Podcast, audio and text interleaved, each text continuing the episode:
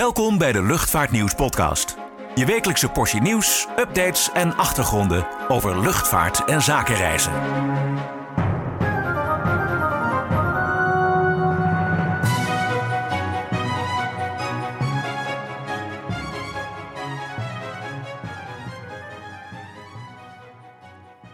Ja, hallo en welkom bij weer een nieuwe Luchtvaartnieuws podcast. Mijn naam is Klaas-Jan van Woelkom en tegenover mij zit opnieuw Erik Schouten van Diami Security Intelligence, zoals jullie uh, volledig heten. Um, Erik, welkom. Ja, uh, dankjewel.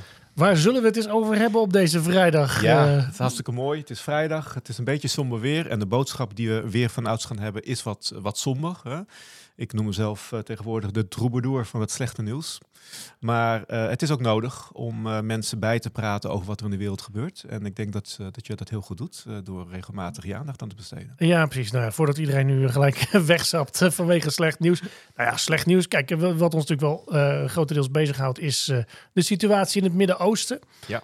Israël is lastig om nu heen te vliegen. Of tenminste, ja, de, de, de capaciteit is behoorlijk omlaag gegaan. El Al vliegt hier nog heen, Arkia ook.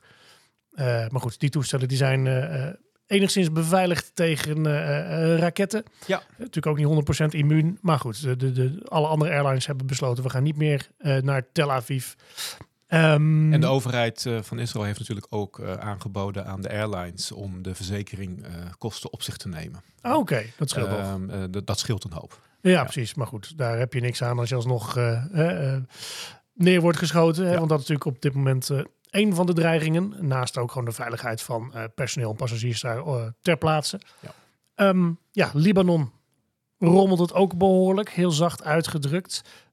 Buitenlandse Zaken heeft vanmorgen het reisadvies op rood gezet.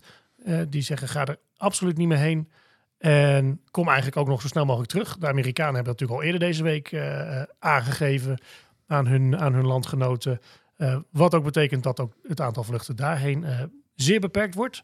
Transavia die bevestigde vanmorgen ook aan ons uh, dat ze in ieder geval tot dinsdag niet meer vliegen. Maar dikke kans dat dat ook langer gaat duren. Ja, het is nogal wat. Als je daar zit, dan heb je een probleem. Tenminste, ja, Zitten daar überhaupt nog veel Nederlanders voor zover jij weet? Ja, dat is een, een hele goede vraag. Um, wij, wij waarschuwen al een paar dagen voor de situatie die zich kan ontwikkelen in, uh, Libanon. daar zijn we ook niet enige in, inderdaad, zoals je zelf zegt. Uh, het is ook goed dat vanochtend Buitenlandse Zaken ook uh, het advies naar rood heeft gezet. Um, het heeft ook allemaal te maken met hoe gaat Israël reageren met een grondoffensief mogelijk in, in de Gaza. en gaat Hezbollah meedoen met die oorlog op, op alle fronten, als het ware. Dus als dat gebeurt, dan kan je zomaar zien dat uh, Israël een, uh, een, aanval gaat uitvoeren op Beirut International Airport. En dan doen ze dan met, met een precision strike, hè, t, uh, twee gaten in de runway. Maar die kan je dus niet meer gebruiken. Dus hoe ga je mensen wegkrijgen? Je zag al de uitdagingen in Tel Aviv. Wat heel interessant is, maar omdat Tel Aviv nog een, een goede Iron Dome heeft hmm. om vliegtuigen te beschermen, ja. um, kan je daar nog wel opereren. Maar dat heeft Beirut natuurlijk niet. Nee, precies. Um, wij spraken voordat we dit gingen opnemen al even met elkaar over. Hè, uh, sommige bedrijven hebben daar mensen zitten, sommige mensen moeten daar ook echt zijn. Maar uh, jij hebt niet per se het idee dat iedereen zich even bewust is van alle risico's daar. Hè? Want je kan niet zomaar zeggen: ik neem al een taxi naar een buurland of de boot naar Cyprus en ik kom, ik kom daar de regio wel uit. Ja, mee eens. Um, ik, ik hoor toch nog steeds de afgelopen dagen van organisaties zeggen: ja, dit waait wel snel over in wat er in Israël gebeurt. En het gebeurt om de paar maanden wel zoiets. Dus uh, business as usual. Maar um, in onze optiek is het niet business as usual. Dit kan echt uitmonden uh, op een regionaal conflict, uh, waarbij je dus ook in de problemen kan raken in de omringende landen. Dus je moet daar echt wel van bewust zijn. En ga ook niet, als je er niks te zoeken hebt, er nu naartoe. Want je kan er misschien wel naartoe en misschien voel je je wel veilig, maar wat als het gaat escaleren? Hoe kom je weg? Dat is de vraag die je moet stellen. Wat zijn je protocollen om weg te komen? Heb je als bedrijf ook protocollen om weg te komen? Telkens, elke keer weer wordt het pijnlijk duidelijk dat bedrijven zich niet goed voorbereiden. Nee, en betekent dat dan dat ze echt gewoon geen idee hebben wat er op politiek niveau onder andere speelt in een land? Uh, bijvoorbeeld dat er verkiezingen zijn waar uh, nou ja, zeg maar partijen behoorlijk uh, heet gebakerd ja, kijk. over tegen, tegenover elkaar over kunnen staan of, of sowieso, ehm, hè, want wat, wat zie je natuurlijk ook nu in Nederland, hè, en niet alleen in Amsterdam, maar ook in Utrecht en in Rotterdam en andere steden, dat je protesten krijgt. Hè, in, in dit geval over het Gaza-conflict. Uh, ik kan me ook voorstellen dat je in het buitenland ook als, als westerling misschien ook wordt aangezien voor uh, sympathisant voor de een of voor de ander en daar last van kan krijgen. Ja, kijk, um, wederom, we zijn um, uh, nu gefocust op het conflict in Israël en misschien de nabije omgeving. Maar er speelt veel meer in de wereld. En als je nu alleen maar het nieuws leest over Israël, dan denk je, oh, in Israël is het misschien nu wat gaande. Uh, maar mis je dus wat er in Afrika gaande is, of in Zuid-Afrika gaande is, of in Latijns-Amerika gaande is. En dan doe je nog steeds je business as usual zakentrips. Je organiseert nog steeds uh, je, je reizen, wat allemaal kan. Maar je zal zeker moeten rekening houden dat de wereld veranderd is. En uh, Amerika en Engeland die hebben uh, gisteren een algemene alert uitgebracht aan hun ja, staatsburgers van um, caution. Um, er is dreiging over de hele wereld. Ja, nou, dat zagen we natuurlijk ook van de week in, in Brussel. Ja. Hè? Dat je als nietsvermoedend Zweeds burger gewoon neergeschoten, doodgeschoten kan worden. Ja. Uh, we hebben natuurlijk in, in, in Parijs, of niet in Parijs, in Frankrijk natuurlijk ook die aanslag gehad op die leraar. Hè, die werd doodgestoken. Um, ja, hè, want we hebben het nu over het buitenland en over inderdaad het Midden-Oosten. Um, maar hier kan natuurlijk ook de vlam in de pan slaan als je in een, noem maar wat, in een internationale trein zit of op een beursvloer rondloopt. Dat er iemand met gekke ideeën daar uh, wat, wat, wat dat kan klopt. doen. Um, de, de, de, de dreiging is in het algemeenheid is het toegenomen. Uh, de NCTV die gaat natuurlijk ook naar het dreigingsbeeld uh, kijken en uh, die brengt dan ook daar de waarschuwingen voor uit.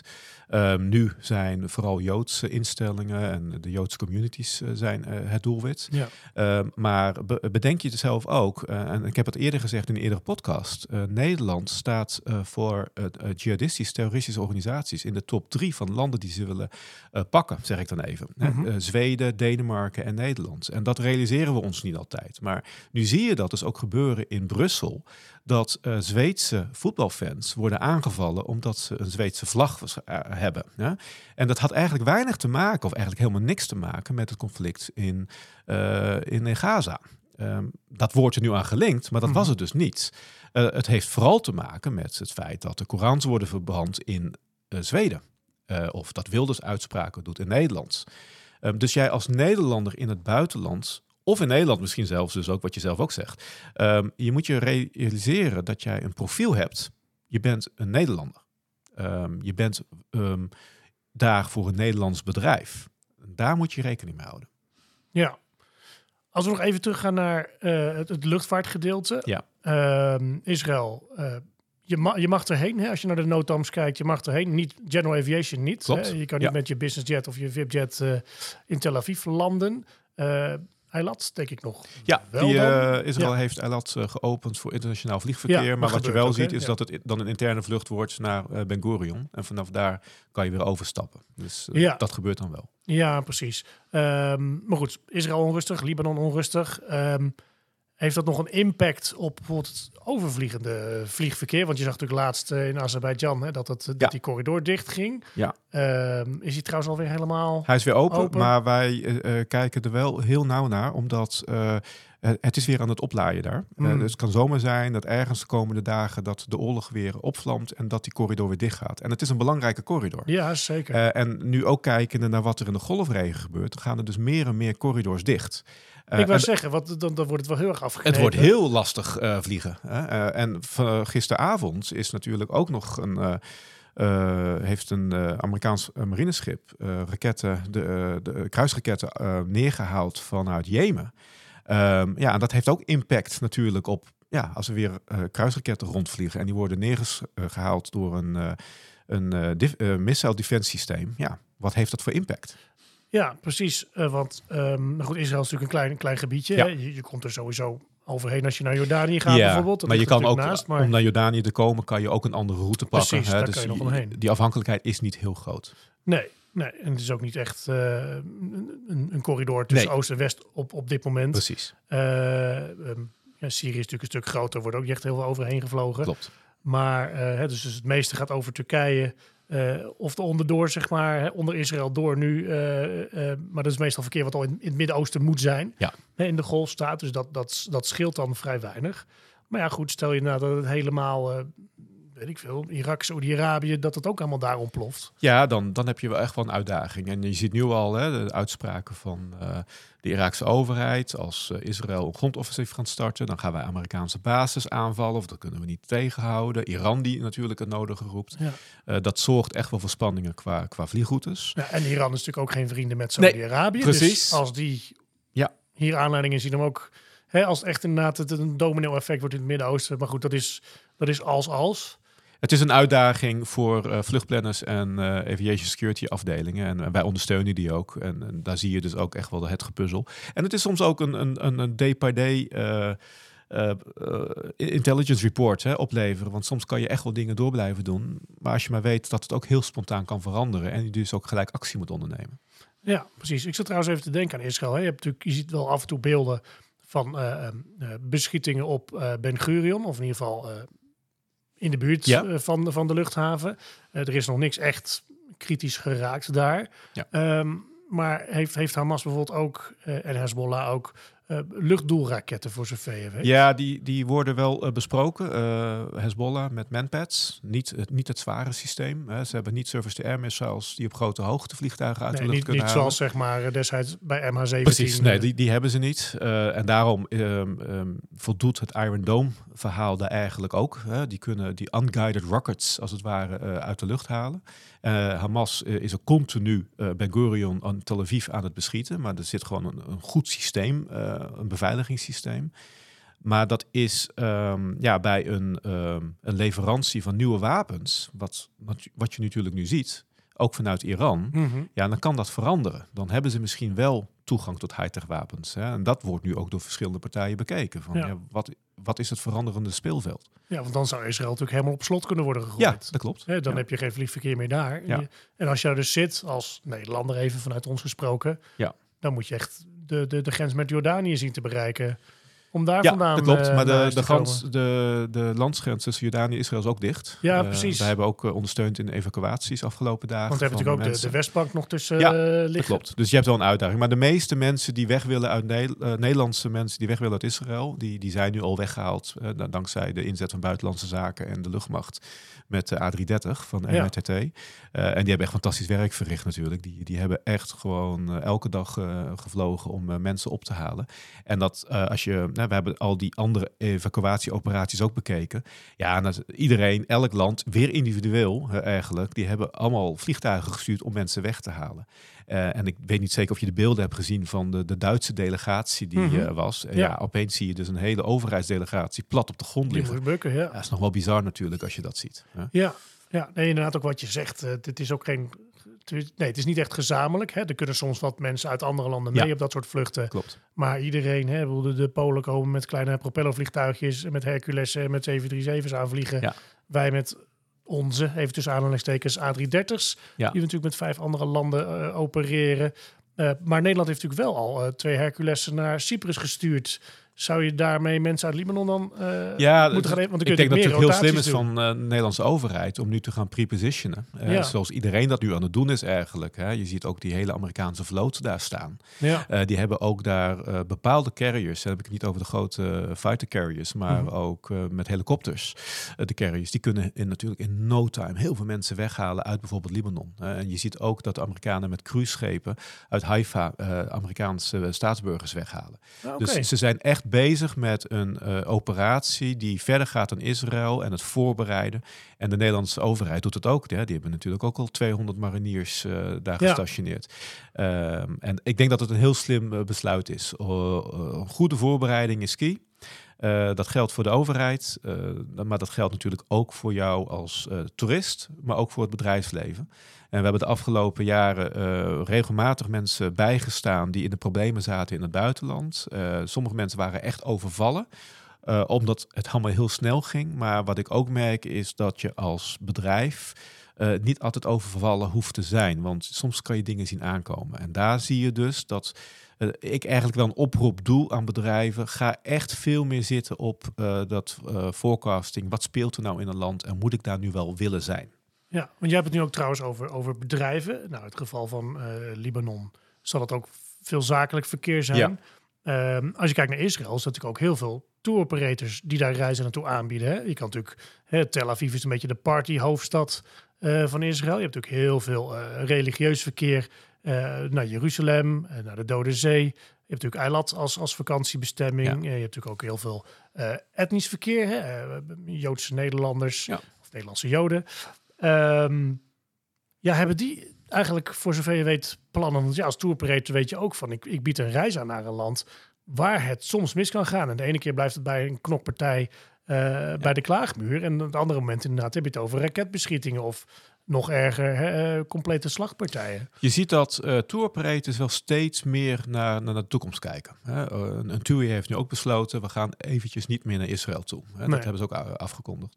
Ehm, eh, een paar jaar geleden was het echt wel anders. Toen ging het vooral over waar is het warm in de wereld, uh, waar is er veel zon en waar zijn de goedkope hotels en waar kan ik mensen naartoe sturen. Nou, door schade en schande zie je natuurlijk dat dat niet altijd even handig was, want er waren er allemaal crisis en er moesten mensen weggehaald worden. Ehm, ik zie nu eigenlijk ook, daar heeft niemand het over, maar in Tunesië begint het nu ook echt wel spannend te worden. En Tunesië is uh, een land waar nu heel veel tour operators, ook, ook Engelse tour operators en andere ja. uh, landen, echt weer aan het investeren zijn om daar toeristen naartoe te sturen. Ondanks die aanslagen van Ondanks de aanslagen van jaren geleden. En dan vertrouw je natuurlijk ook heel erg op uh, de veiligheidsmaatregelen van het land. Hè? Want die zijn ook afhankelijk ervan. In Egypte zie je dat ook. Egypte is afhankelijk van toerisme. Ja. Dus zij zorgen wel dat Hurghada en zo veilig is. Maar dat wil niet zeggen dat Cairo veilig is voor jou als, als, als, als toerist. Hè? Je, je, moet wel weten waar je heen gaat. Ga niet buiten die poorten. Uh, want misschien zijn de veiligheidsmaatregelen daar net wat anders. Uh, maar Tunesië zie ik wel als een volgende hotspot waar we toch even uh, wat, ja, naar moeten kijken voor de, voor de toekomst.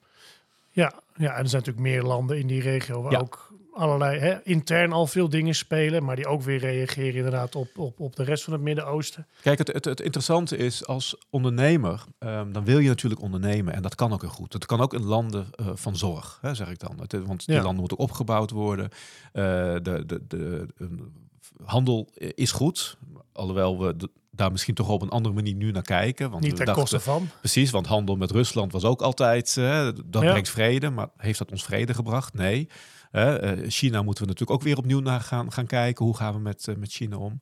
Uh, en wat ik wel fascinerend vind, is dat we een, een Rijksdienst voor ondernemen hebben, het RVO. Mm -hmm. En die, on, die, die um, ja, die, die, ondersteunen, die ondersteunen Nederlandse ondernemers en bedrijven met, uh, met buitenland uh, operaties, ondernemen, internationaal ondernemen. Uh, maar dan zie je ze eigenlijk uh, handelsmissies uh, opzetten naar landen waarvan wij zeggen, ja, hm, dat is wel interessant. Hè, de golfregio, Saudi-Arabië, Qatar. En dan zeggen wij ook, ja, kijk ook naar de mensenrechten situatie, maar kijk ook een paar weken verder of een paar maanden verder, want het kan daar wel heel erg fout gaan. En zorg ook dat die uh, bedrijven die je stimuleert om die kant op te gaan, zich daarvan bewust zijn en dat ze daar ook mee bezighouden. Nou, um, er is nu natuurlijk ook een, een delegatie naar Zuid-Afrika en daar gebeurt ook het nodige. Hè. Ja, dat hebben we vandaag uh, vanochtend gezien met Willem-Alexander en Maxima. Die ja. belaagd worden door een menigte die op drie centimeter afstand van ze kan komen schreeuwen Precies. wat ze vinden. En stel dat jij daar als uh, uh, zakenreiziger ook zit, hè, met een handelsdelegatie of later zonder handelsdelegatie, dan loop je tegen diezelfde uitdagingen aan. En dan ben je dus uh, eigenlijk afhankelijk van jouw werkgever, dat ze jou een goede training hebben gegeven, dat ze jou een goede briefing hebben gegeven en ook een debriefing van wat is er wat gebeurd en wat heb jij ervaren voor een volgende sessie. Want je kan nog steeds in mijn optiek naar heel veel landen toe als je maar goed voorbereid bent. En je noemde het al eerder. Het kunnen ook al die oproer uh, zijn. Hè? Onrust in een land. Wat van de ene dag op de andere dag ontstaat. Omdat er een, uh, een fraudezaak bekend komt in de media. Hè? En opeens is iedereen boos en uh, ontbrandt het plotseling. Ja, zeker als je in een hoofdstad zit of een politieke Precies. hoofdstad. Ja. Ja. En dan kan je niet in je complacency, zoals wij dat noemen, hoek zitten. Ja, ik was er een maand geleden en het ziet er hartstikke leuk uit. Het was hartstikke goed en geen problemen. Nee, je moet het echt per trip bekijken. Uh, en dat wordt vaak vergeten.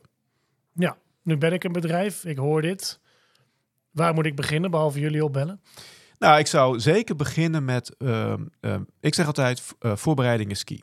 Train je medewerkers in uh, situational awareness, in veiligheid. Wat te doen als? Hè?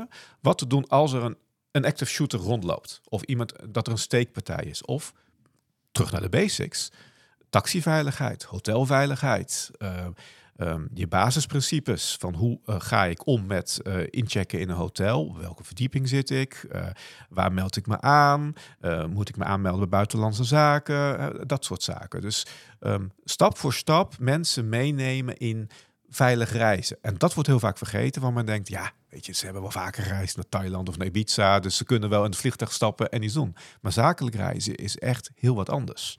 En vooral in deze tijd van een veranderende wereld. Hè. Eh, en dan, ja, ik zei het vorige keer ook al, spionage-elementen bij sommige bedrijven is ook heel belangrijk om, om dat mee te nemen. Ja. Dus ik, ik zou echt beginnen met train je medewerkers.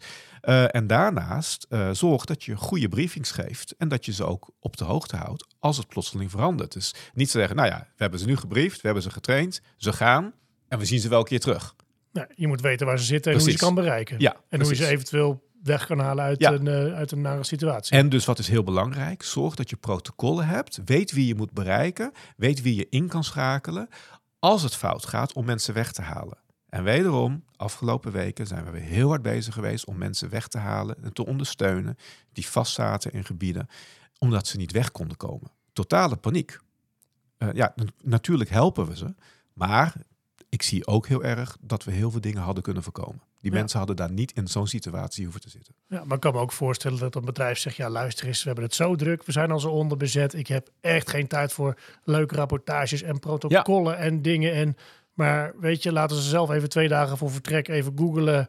eh, of even op buitenlandse zaken kijken eh, hoe, hoe de kleurcode is. Ja, En, en, en plechtig beloven dat ze alleen maar vooraf geregelde grondvervoer eh, gebruiken. ja. Dat ze netjes in een Hilton of een Sheraton of een ander bekend hotel zitten. En dat ze niet, eh, niet buiten de ambassadewijk gaan lopen. Ik noem maar wat. Eigenlijk En- zie je het al, je zegt het zelf hè. Eh, Buitenlandse Zaken heeft vandaag de kleur rood toegewezen aan Libanon. Maar als bedrijf moet je niet wachten op buitenlandse zaken. Je moet al van tevoren weten wat er speelt, zodat je van tevoren al je maatregelen kan nemen. Want nu is het misschien al te laat als het rood is. Dat zag je met Israël ook. Het was opeens te laat. Natuurlijk heeft niemand Hamas eigenlijk eh, die aanval kunnen zien aankomen. Nee. Maar heb wel protocollen. Dat je weet wie je moet bereiken, hoe je weg moet komen, et cetera. Dat je daar een emergency response plan als het ware voor, voor klaar hebt liggen. Ehm, en dat is eh, helaas, kijk, bij de, bij de grotere bedrijven in Nederland zie je dat wel. Hè? Dus de Philipsen, de Heinekens, eh, eh, Corporate Nederland heeft het wel op orde. Maar ga je naar MKB Plus of MKB, dan, Mhm. dan mis je dat totaal. Er is geen HR-manager, er is geen eh, security manager of er is geen travel manager die zich daarmee bezighoudt, omdat het ook makkelijk afschuiven is. Ja, ik ben daar niet van, dus da- daar is inkoop van. Of een HR-manager zegt, ja, daar ben ik van, daar is een travel manager van. Ga, ga zo maar door. Ja, En dan gebeurt het uiteindelijk niet. En dan krijg je dus de situatie dat men even gaat googlen. En op de eerste drie pagina's is er niks gebeurd. Ja, nee, je kan erheen. Maar het gaat ook om ehm, weten, ja, hoe ga je om met culturen? Hoe ga je om met visa, een zakelijk visum aanvragen? Er reizen genoeg mensen zakelijk op een toeristenvisum naar een land waar je dat absoluut niet wil doen. Dus ook dat soort zaken spelen daar een rol. ja, precies. En ook ehm, stel dat je net een klein bedrijf bent. Of sowieso dat je denkt, ik, ik laat het gewoon bij de individu die op reis gaat. Soms klopt het ook gewoon niet helemaal. Hè? Zoals, laten we even Libanon nemen. Transavia is de enige die op Beirut vliegt vanaf Schiphol. Ja. Die zeggen tegen ons, eh, nou, tot en met dinsdag vliegen we in elk geval niet. Maar ja, als ik ga kijken, ik zit nu in Libanon, ik ga nu kijken op, op een ticket bij Roet Schiphol, even as we speak, 200 nog wat euro. Ik kan het gewoon boeken. Ja. Ze gaan gewoon. Nou, dat is een, eh, een hele mooie opmerking die je maakt. Ehm, je ziet dus heel vaak eh, mensen die tickets boeken, die gaan dan naar zo'n zo'n booking engine op, op internet als ze geen, geen reisbureau hebben. Ehm, ehm, en dan zien ze beschikbare tickets.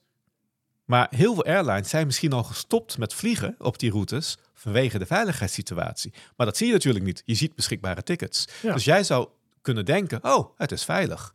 En, ehm, en dat is wel, ehm, ik, ik heb het vorige keer ook gezegd, hè, als je dus goed naar je zakenreisorganisatie kijkt, die moet dat ook op orde, op orde hebben. En wij werken vanuit de JAMA ook samen met Schiphol Travel International.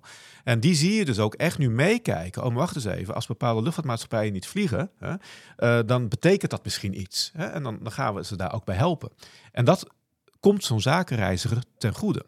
Eh, dus ik roep ook op, ga niet uit van wat je ziet, maar probeer achter het verhaal te komen wat er speelt in Ja. de wereld. Ik kijk nu trouwens eventjes. En nu echt heeft net Transavia de, de boekingen gestopt voor, voor Beirut. Met een disclaimer erboven van Tel Aviv en Beirut doen we niet. Maar voor, echt een uur geleden kon je het nog gewoon boeken. ja. Dus zo snel kan het ook veranderen. Precies, precies. Dat is... eh, Ja. Ja, en bovendien inderdaad... eh, ook al, ook, ook al zijn er wel vluchten, bijvoorbeeld als je een KLM-ticket hebt en je wil per se naar Tel Aviv, hebben ze een deal met El Al gemaakt dat je hè, voordelig met hun mee kan. Ja. Maar ja, ook die kunnen stampvol zitten. Dat klopt. En waar wij bijvoorbeeld naar keken, de afgelopen dagen ook, eh, andere airlines, die vliegen altijd. Turkish, hè, die vliegt altijd. Ja, maar in principe, ja. stopt de Turkish Airlines ook met vliegen naar Israël. Ja, En als Turkish Airlines stopt, dan, Precies. weet je, dan is Dus het, dan is je, het ook- eh, ja. Ook onze analisten kijken natuurlijk op die manier naar de wereld. Van wanneer vliegen bepaalde maatschappijen? Wat is de achterliggende reden? Speelt het geopolitiek verhaal mee? Speelt er een politiek verhaal mee? Eh, en nou ja, dat, dat doet een, eh, een, een goede security afdeling van een luchtvaartmaatschappij, houdt zich daar ook mee bezig. Maar niet alle luchtvaartmaatschappijen hebben zo'n zo'n goede security afdeling. Dus Nee, dat is dan een uitdaging. hè? KLM heeft dat. Precies, En KLM dus heeft een Transavia goede- ook. Precies, hè, Transavia maakt gebruik van KLM Security. Ja, en KLM Security sta- staat bekend omdat ze gewoon een goede security afdeling hebben. Ja, Uh, maar andere maatschappijen hebben dat misschien niet. En dus dat kan je ook weer doortrekken naar het bedrijfsleven. En jij als zakenreiziger, stel je luistert nu naar ons, hè, je bent een zakenreiziger, stel jezelf de vraag: wie zorgt er voor mij als ik in het buitenland ben? En dan gaat dus verder dan de tickets kopen of een mooi hotel zoeken. Uh, wie zorgt er voor mijn veiligheid? Bij wie kan ik aankloppen? Wie weet waar ik zit? En heb ik een goede briefing gekregen of heb ik een goede training gekregen? Als het, daar, het antwoord daarop nee is, dan mag je jezelf echt wel een vraag stellen van waarom heb ik dat eigenlijk niet gekregen? Want de grotere bedrijven doen dat wel. En crews krijgen ook een training en een briefing Mhm. van luchtvaartmaatschappijen. En bedrijven eh, ehm, ehm, in de corporate wereld, die geven gewoon briefings of die hebben een app voor je en die, en die geven trainings. Omdat ze ook mo- eh, moreel gezien die verantwoordelijkheid voelen. Maar wat ik heel vaak zie, is dat managers, en dan ben ik even heel hard, leiderschap, ehm, die is er niet mee bezig. Die vindt het lastig. Die vindt het te veel geld kosten. Die houden zich liever bezig met iets wat eh, nu sexy is in de markt. En dat is duurzaamheid. Hè? en diversiteit. En diversiteit. Dingen waar je mee Eh, scoort dat zijn reclames. belangrijke zaken, maar het is ook iets waar je mee kan scoren. Ja. Eh, en veiligheid. ik hoop dat het wat meer op de agenda komt bij, bij leiderschap. Dus ook op boardroom level. En dat zij durven te zeggen: veiligheid is ook duurzaamheid. Of duurzaamheid is ook veiligheid. Want duurzaam ondernemen is ook zorgen dat je bedrijf blijft bestaan ehm, als er ja, wat gebeurt in de wereld. Eh, dus betekent ook naar de toekomst kijken. Geopolitieke forecasting, zoals we dat noemen. Maar ook je medewerkers eh, veilig houden in het buitenland. Precies. Nog even over eh, veilig in het buitenland. Want de focus van de wereld ligt nu natuurlijk op, Ja. op het Midden-Oosten. Ehm, jullie zitten natuurlijk ook nog bovenop op Rusland en Oekraïne. Ja. We vliegen er al niet meer overheen. Eh, zijn daar nog updates over te melden wat er daar eh, gebeurt, wat, Ja. wat de reizen aangaat? Wat ik heel interessant vind is, eh, en dat, dit gebeurt altijd en het is heel mens-eigen natuurlijk. We hebben maar aandacht voor één ding tegelijkertijd. Ja. Of misschien twee, drie dingen tegelijkertijd in de, in de nieuws. Dus wie heeft het nu nog over Oekraïne en Rusland? Eigenlijk niemand. Want alle focus is op dat ziekenhuis in Gaza en Israël. Ja. Punt. En dan hebben we nog een of andere ster in Nederland die drugsverslaafd is en die, die dan aandacht krijgt. En dan, eh, We noemen geen namen. Precies, maar, en dan eh, hebben we nog ja. iemand. En, en dat is dan het nieuws wat eh, deze week speelt. Ja. Maar ondertussen gaat de wereld door en zijn er overal in de wereld brandhaarden of vliegroutes die, die aandacht nodig hebben. Ehm, en zijn we bijvoorbeeld ook weer China vergeten en Taiwan. Ehm, Ja. en ik weet niet of jij de beelden hebt gezien van de, eh, de Amerikaanse overheid. Die ze hebben vrijgegeven van onderscheppingen van eh, eh, Chinese gevechtsvliegtuigen. Die, die, die, ja, Die gingen akelig rakelings Ja. langs, drie meter. hè? Orions volgens Oh, mij. Ja, dat soort type vliegtuigen ja. inderdaad. En dat speelt ook nog steeds. Hè? Kijk eens naar al die coups die over de hele Afrikaanse linie, de continent, hebben plaatsgevonden en plaatsvinden. Ja. Mali, wat daar speelt. Er speelt zoveel meer. En natuurlijk, we hoeven ons daar echt niet elke dag mee bezig te houden. Want we merken het al in de supermarkt en aan de benzinepompen. Dat de wereld in, eh, in- brand staat. Eh, en we hoeven echt niet eh, thuis te, te, te, te sippen. Ehm, maar als je zakenreiziger bent, of als je een bedrijf bent wat internationaal onderneemt, dan moet je er wel mee bezighouden. En dat gebeurt te weinig. Ja, want het is inderdaad het enige wat je daarover leest. en waar wij ook niet altijd wat mee doen, maar hè, zijn de rebooking policies Ja, van airlines. klopt. Joh. Dus je nu niet naar, naar zeg maar de hele Sahel-regio hè, eh, de, de bovenste helft van Afrika eigenlijk eh, minus echt Noord-Afrika wil, dan, dan kun je omboeken. Maar daar blijft het ook bij. Er ja. wordt, er wordt al jaren gesproken natuurlijk eh, bij het, in, de, in de reiswereld over duty of care, over de Ja. zorgplicht. Eh, maar iedereen interpreteert het anders. Hè. De zorgplicht heeft de afgelopen jaren vooral teken gestaan van een, een pandemie. Hè? Ja. Financieel, eh, Gezondheid. gezondheid. Eh, daarnaast kan je nu, zie je ook, en dat vind ik ook goed hoor, de, de zorgplicht voor de mentale well-being, hè, mental health van de zakenreiziger. Ehm, maar een zorgplicht wordt door sommige organisaties ook gezien als... oh, maar dan hebben we, als de hotel wordt gecanceld... dan hebben we een ander hotel voor je. Of als er eh, een rebookingspolicy van Precies. een airline. Dat Als je vlucht hebt gemist, dan, Precies, dan dat- zorgen we dat je de volgende kan pakken. dat is ook zorgplicht. Ehm, maar zorgplicht is voor een werkgever natuurlijk veel meer dan dat. Het is ook zorgen voor de veiligheid van je medewerker. En we hadden het in het gesprek eh, hiervoor ook nog eventjes over. Dat gaat ook voor de medewerker in Nederland zelf. Kijk naar wat er is gebeurd in het Erasmus. Hè? Ja, Eh, kijk wat er kan gebeuren in Rotterdam. Dus ook dat besef dat ook in Nederland je wat kan overkomen, eh, daar kan je diezelfde technieken op toepassen. Een training voor situation awareness, omgevingsbewustzijn, kan je in Nederland toepassen, maar die kan je ook in het buitenland toepassen. Dus zorgen dat je mensen weerbaar worden in deze veranderende organisatie, dat is echt heel belangrijk. Ja, precies. Want in Nederland kan ook genoeg gebeuren. Ja. En er is ook niet altijd politie eh, aanwezig om jou uit een netelige situatie te Ja. bevrijden. Dat hebben we natuurlijk ook, eh, ook met de protesten hier. Hè. In Utrecht bijvoorbeeld.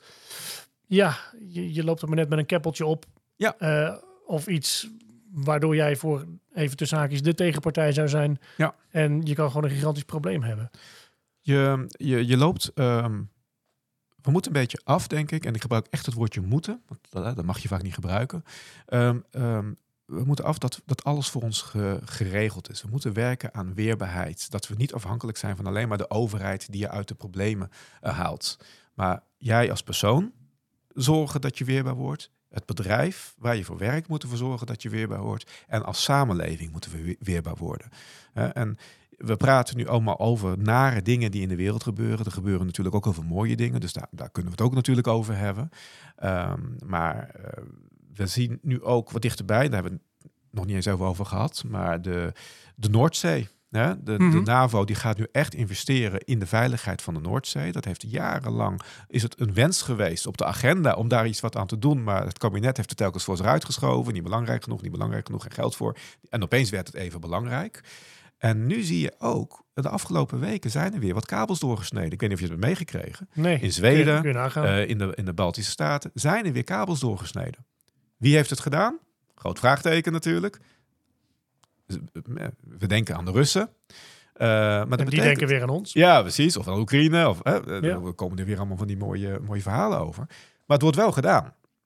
Ehm, en die kabels, dat zijn weer de lifelines voor Europa. Hè? Internetkabels, eh, energiekabels, et cetera, et cetera. Dus we zijn al eigenlijk in die oorlog gaande. Die derde wereldoorlog, zeg ik dan eventjes hard.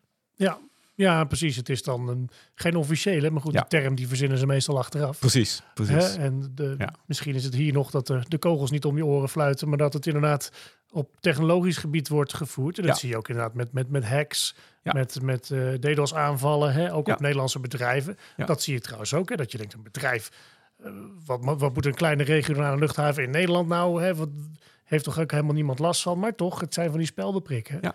En volgende moment dan leggen ze misschien het hele financiële eh, verkeer plat. Precies dat. Alleen goed, die, die high-risk targets die hebben het waarschijnlijk wat beter voor elkaar qua beveiliging en qua signalering van, eh, van aanvallen. Maar ja, We gaan in Europa een veranderende wereld tegemoet. Hè? Eh, het wordt echt wel onveiliger.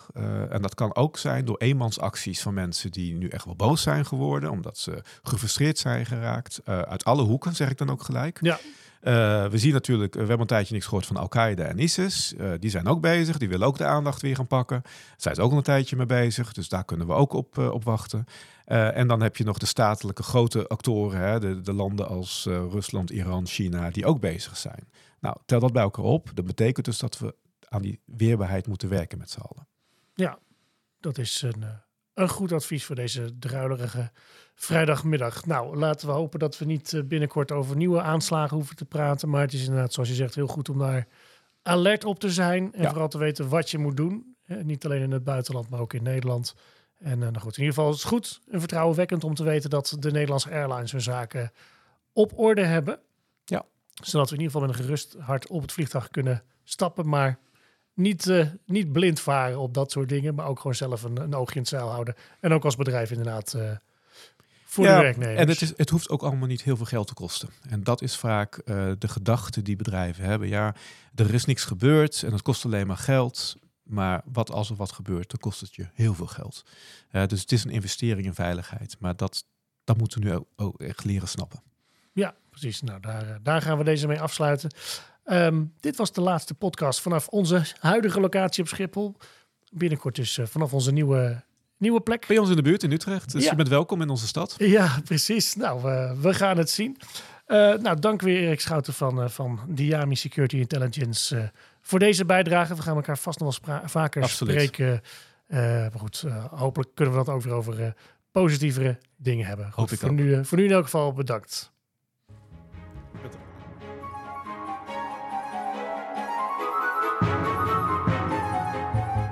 Bedankt voor het luisteren naar de Luchtvaartnieuws podcast.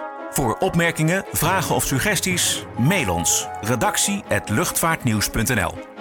Een fijne dag en graag tot de volgende podcast.